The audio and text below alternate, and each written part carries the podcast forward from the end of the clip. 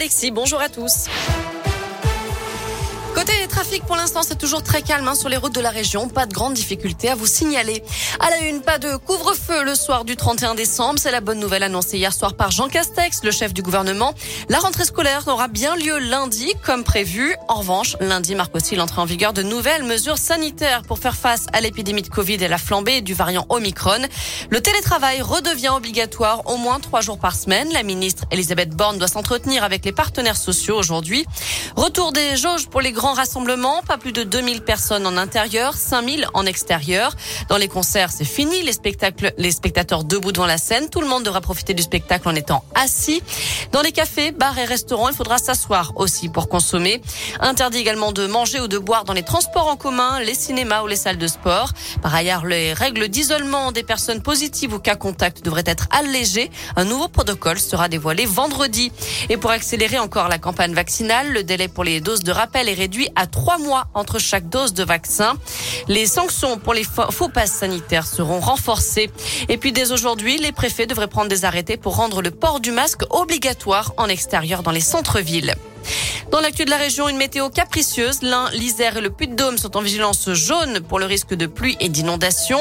L'Allier, le Puy-de-Dôme et la Saône-et-Loire sont aussi en alerte jaune pour vent violent, donc prudence dans vos déplacements. Un point plus complet sur la météo dans quelques instants avec Alexis.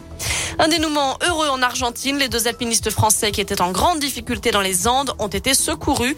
Ils sont déshydratés, mais en vie. Ils ont été découverts à 5600 mètres d'altitude et transférés à un camp de base où ils seront soignés. En foot, la Fédération française de football a tranché. Le Paris FC et l'Olympique lyonnais sont tous les deux éliminés de la Coupe de France. Les deux matchs ont été perdus après les incidents en tribune le 17 décembre dernier. C'était à l'occasion des 32e de finale de la compétition. La rencontre avait été arrêtée à la mi-temps suite à des débordements en tribune au stade Charletti. Le musée des Confluences sort de ses murs. Les équipes du musée ont créé des cabanes à histoire qui sont déployées en ce moment dans la métropole de Lyon. Il faut imaginer une grande cabine photomaton dans laquelle on entre pour écouter un podcast. Quatre histoires différentes créées à partir d'objets emblématiques du musée. Hélène Lafont-Couturier est la directrice des Confluences. Je trouve que l'on est beaucoup, euh, on passe beaucoup de temps sur les écrans. J'avais envie qu'on puisse offrir une forme de bulle de respiration. On se détache de l'écran par un, une immersion euh, par le son. Donc ça a été le principe qui, nous a euh, guidés dans cette aventure.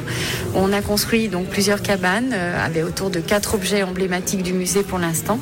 J'espère que si les cabanes connaissent une belle vie, d'autres objets suivront. Des objets emblématiques du musée, mais aussi des objets qui permettent de raconter notre monde et d'offrir cette, cette échappée à tous, puisque c'est un projet qui se veut accessible au plus grand nombre.